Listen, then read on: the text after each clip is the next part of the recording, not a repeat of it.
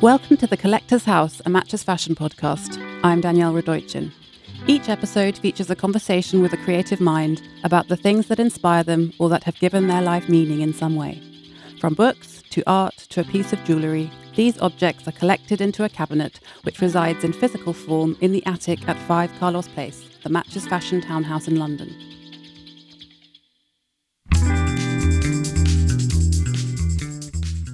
On this episode, my guest is the designer Haider Ackermann. Born in Colombia and raised in France, he studied at the prestigious Royal Academy of Fine Arts in Antwerp and set up his fashion label in 2001. Based in Paris, he creates both men's and women's wear with a devoted clientele who are drawn to his long, sinuous lines and elegant draping. Speaking to me remotely over the internet, he told me about the things he would put into his imaginary cabinet of curiosities at 5 Carlos Place, the allure of the face mask, and where he'd have his dream birthday party.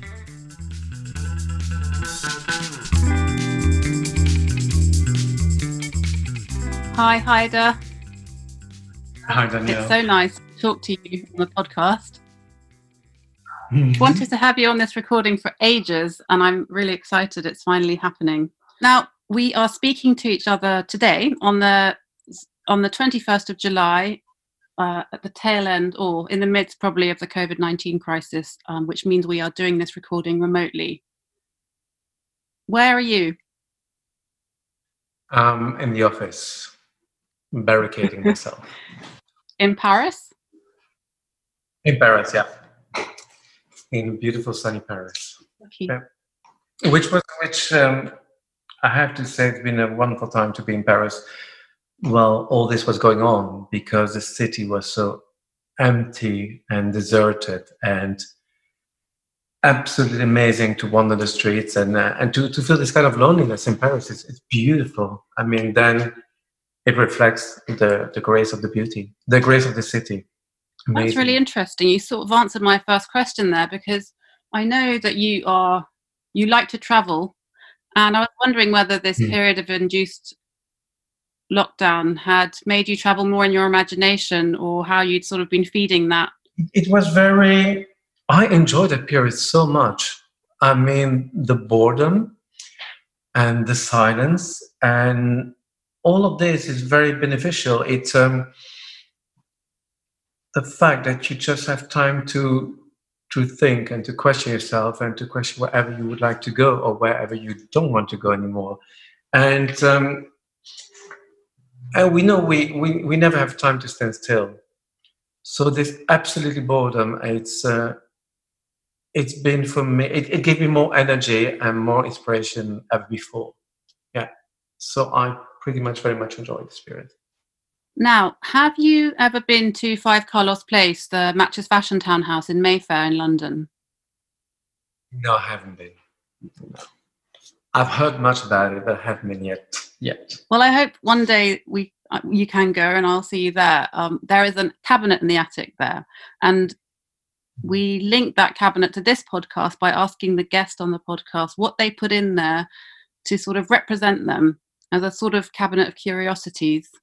And so I was wondering what was the first thing that you'd put in there to represent you? Well, you know, it, it was very, it's a difficult question because um, strangely, and perhaps due to my upbringing, I've never been, um, let's say, a materialistic person. So I, I don't, um, I don't have objects around me. I don't have, um, I like when things are very the emptiness. You know, I think our life is quite busy enough and we get so many information and we have so many things to deal with so that the emptiness and it gives me kind of space and um, so i was wondering what, what i eventually would put there and it would be perhaps more words or or, or text or perfume on my glasses that I don't wear now, but um, those kind of things, which are things that you can carry with you whenever you're on the road, because um, as you know, standing still, and I do live in Paris for quite a while, but due to my childhood, I had this nomadic life that we were always on the road. So you you carry your health with you and all your belongings. So that's what I would put in this um, over there. Mm. Speaking of your upbringing, you were born in Colombia and adopted and raised by French parents. And going back to this theme of travel, your father was a map maker. And there's this lovely romantic theme of travel which weaves through your life.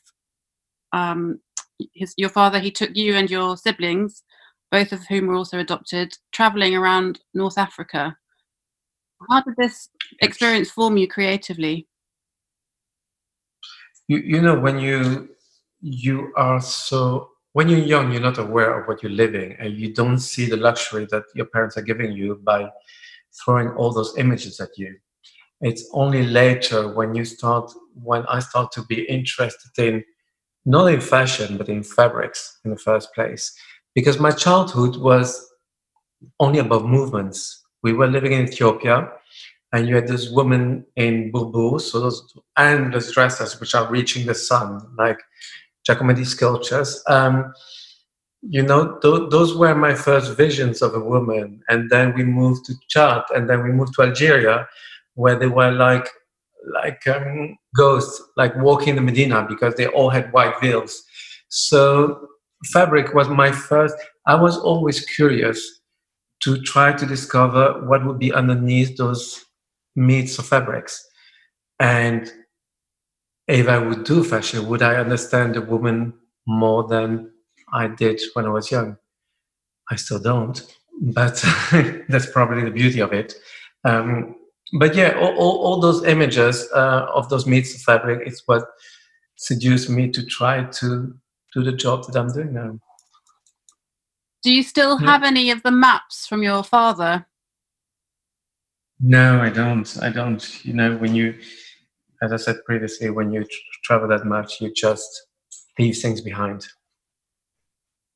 And which is a good thing to leave things behind because the important is what's, um, what your memory is capturing.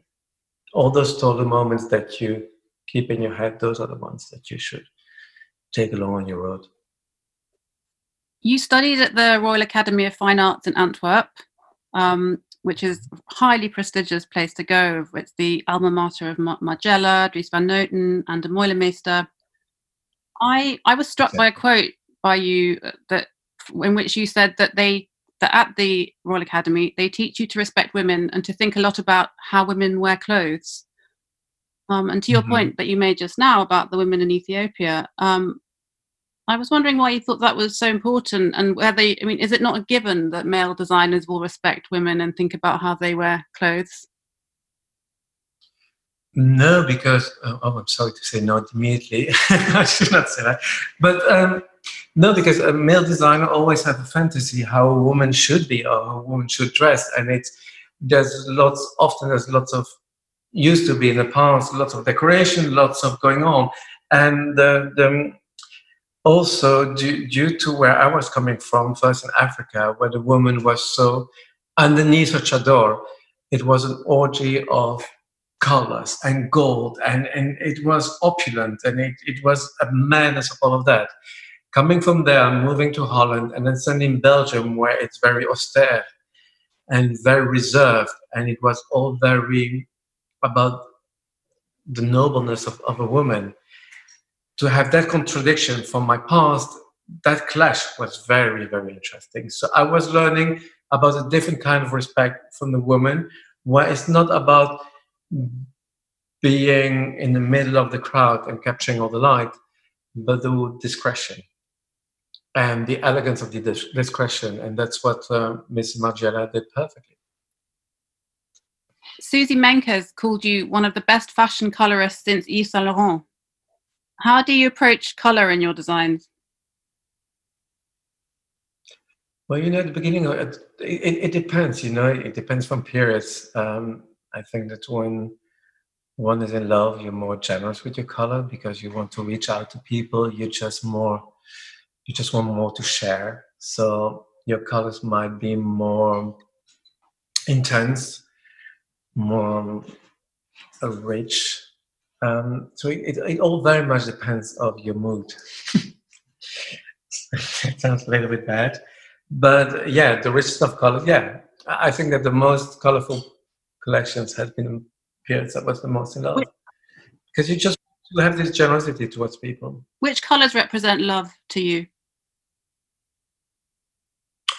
Mm, imperial blue which is a kind of midnight blue because there's an intent there's a richness there is a deepness there is a intensity there is um and you can just yeah there's a whole landscape in front of you. Yeah. It's a kind of prussian blue very very intense yeah very beautiful. And you're also known for the for the cut and the drape of your clothing also with the long skinny scarf and it's this sort of very long elegant slouchy silhouette. Can you talk a bit mm-hmm. more about your aesthetic approach to clothes particularly in regards to it being adaptable to men and women? But like for instance when you, we speak about scarves scarves is something that i would um, that i would put in my box de curiosité because a scarf is something that i've been always wearing um, it's a part of me because, first of all, I always love the gesture when either man or woman wears a scarf. Um, certainly, a woman, the way she she fold the hands to the back, there is always a kind of beauty to it. Um, then, secondly, as I'm quite a shy person, I like to hide behind scarf. That's something. It, it, it's a hiding. It makes me feel more secure. There's something protective about it. Um, I used to make lots of scarves in, uh, in, in yak, and that was coming from the Hangzhou region in China. And I loved it because for thousand years ago, only the emperor was allowed to wear them. So there's something very aristocratic and very mysterious about it. So yes, the scarf is absolutely. It, it, it gives a kind of nonchalance, but a kind of noblesse to a silhouette whatever you wear, it just gives this kind of noblesse. I think it's quite beautiful. But for me, it was a lot about protection, and about covering my shyness. How do you feel about wearing a face mask when you're out and about in Paris? Oh, I do. I do. I, I, well, we, we have to in the first place. It would be rather stupid not to do it. Um, and which is really really funny or which is very intriguing because when you're walking down the street you connect people with the eyes. It's not that there's more flirtations going on but people are now looking at each other in the eyes. Before you would look total face but now there's something about the eyes. So it's not really flirtatious but there's something very mystical about it. I, I really enjoy that just going back to um, what I was trying to say earlier about clothes for women and for men, um, you joined many other houses um, a few years ago by deciding to combine your men's and women's collections into one presentation. There are obviously lots of practical considerations for doing this. Um, but is it also partly because you believe that men and women should and can be can wear the same clothes? Well, you know, there's something the the sharing of clothes with your partner, there is something quite sexual about it. Um, when a woman's wear the pullover of a man, it gives us something quite negligee, some something quite. You don't know where she spent the night before. You don't know what she has been up to.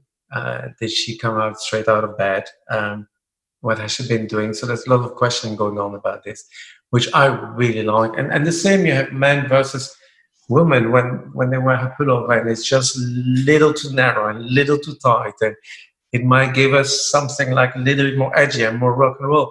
But just the idea to to carry the perfume of the other and and, and perfume is one of the big things for me as well. That's what i would put also in the curiosity um, box is, perfume because that's remains to you. It's a part of you. It um, you you recognize the person even though the person is not there. So it um, it makes you travel with your mind. So yeah, yeah.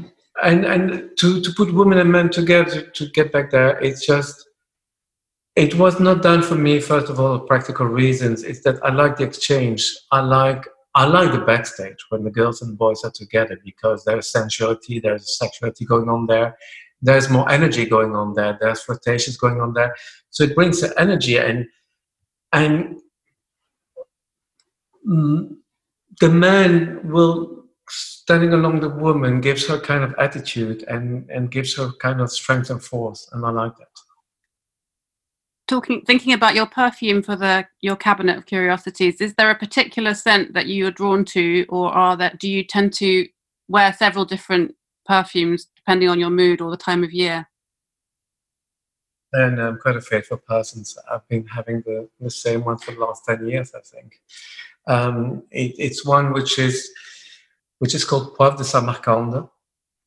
And samarcande it's a it's a city in uzbekistan and that's where um, it was a silk route uh, which was leading from uh, China to the eastern countries. Um, and it's from Hermes.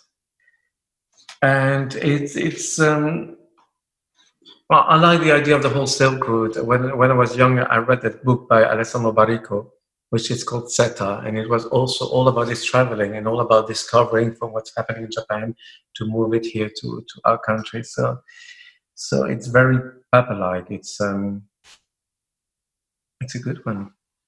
Yeah. Nice. So we put put your book into your cabinet as well, along with the Hermes perfume and your glasses and a scarf. And and, and songs. You have to put songs in the cabinet. Songs. Oh, there are many of them. If I had to choose it's kind of difficult to choose one song when you just but if i had to choose one it's um it might be leonard cohen um i'm your man um because if you say if you want a lover i'll do anything you ask me to there's something i mean the generosity of the song the lyrics of the song there's something really very intense it's like not being scared to put yourself totally naked in front of the person and just use me because I'm in love and I will do anything you ask me to. I will put a mask, whatever. I reach out my hand to you. And to have this vulnerability and at the same time standing out there in full force, in full strength, there's something very sexual about it. So, yeah, probably would be one of the songs that I would put out there. It's so funny mm. hearing you talk about love and sexuality because I have to be honest with you, I've never really associated you as a designer with sexy clothing. Am I am I wrong? No, but I don't think that the clothing, sexy clothing, is not something that, that, that it's really seductive. I mean, it's more the gesture and the attitude of the person, which and her words and her thinking and and the movement that will make the person sexy. Um, the clothes don't do it.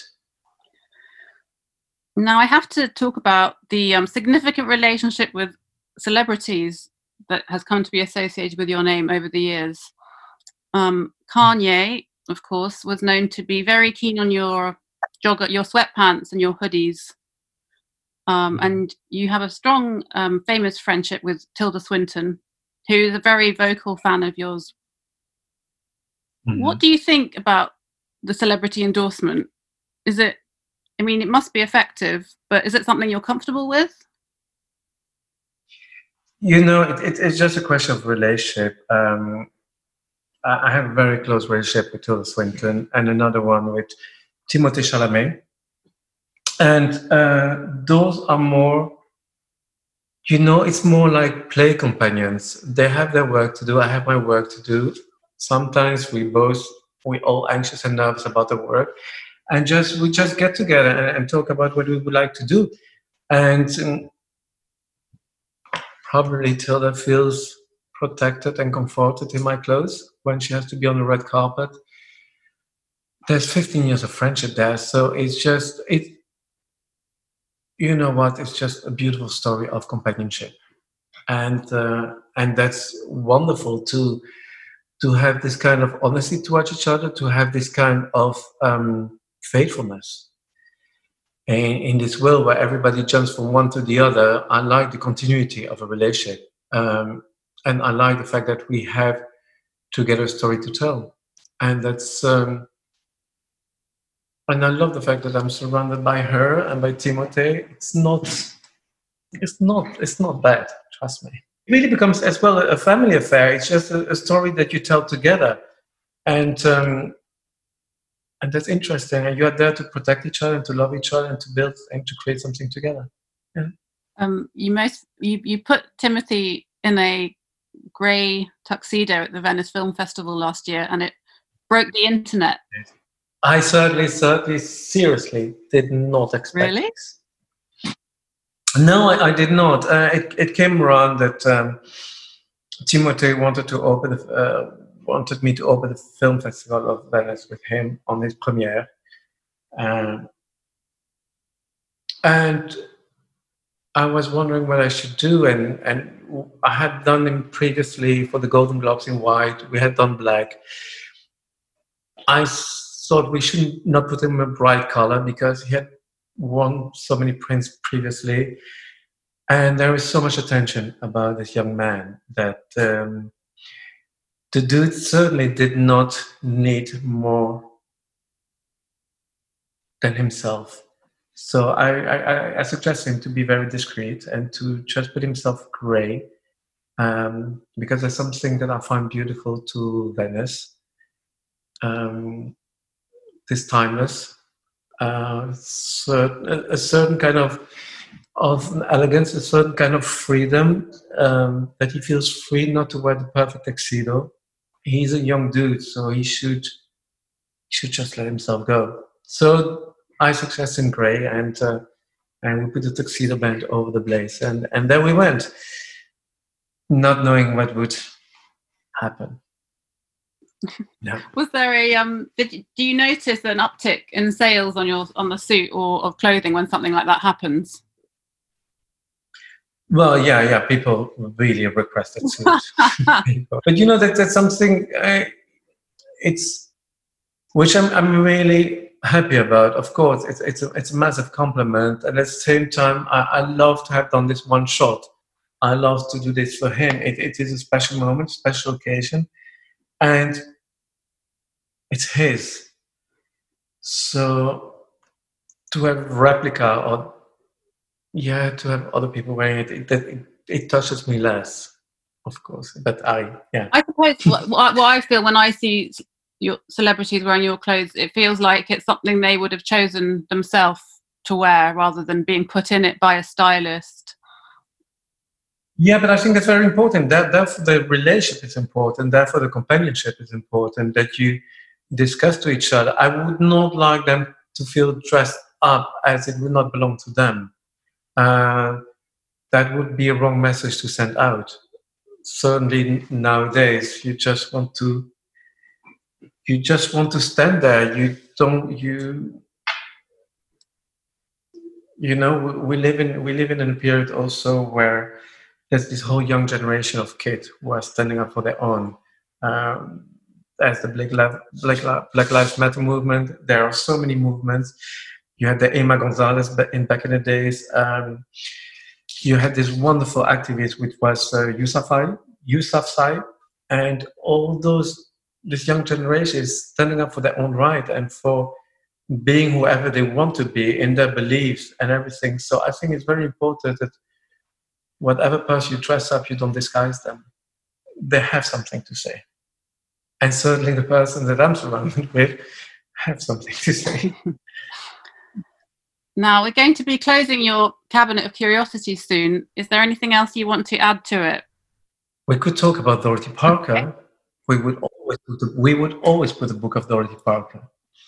We would always talk about um, her references to love and the sarcastic side of it, and um, and there again, it, it, it it's so actual when she say, uh, "I am whatever I am, and I don't give a damn." I, I don't remember the phrases exactly. Um, I should find them again, but it's it's just very she wrote this so many years ago and it's very actual about what we are standing for now and where we should fight for you know we should more fight for our beliefs and for, more fight for humanity and for everything so yeah of course she would be in it when did you Parker. discover Dorothy Parker? What age? Do you remember? oh my God, I must have been 17, uh, 16, 17, yeah.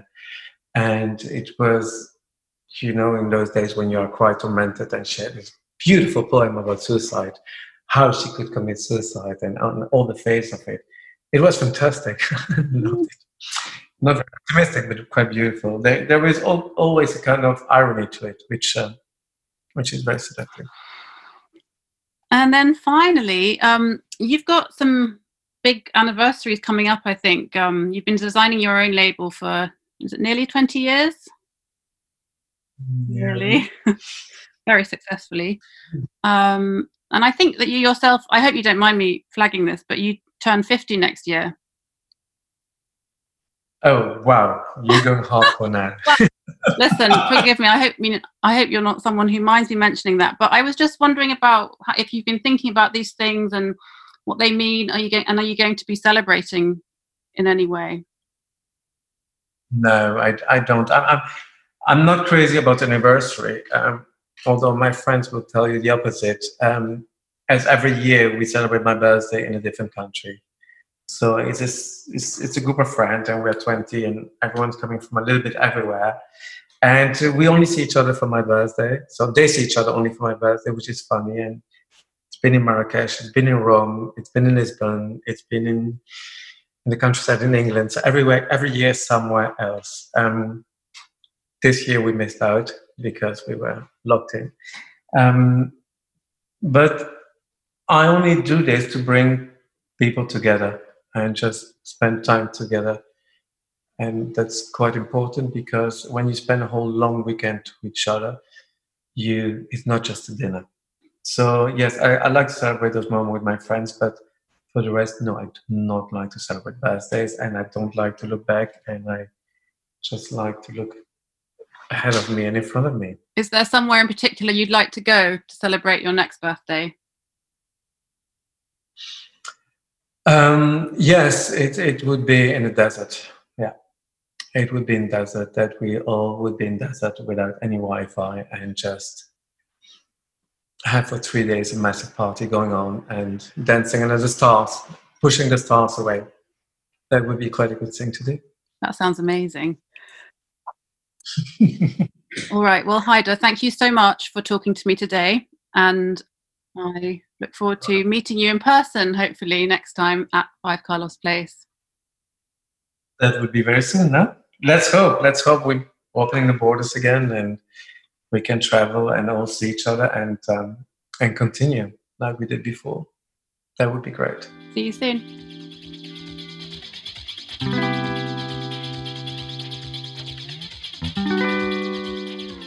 That was an episode of The Collector's House, a Matches Fashion podcast. You can find more episodes and more about 5 Carlos Place on the Matches Fashion website, and you can join the conversation on social media by searching for at Matches Fashion, at Matches Fashion Man, and the hashtag 5 Carlos Place. Thanks for listening.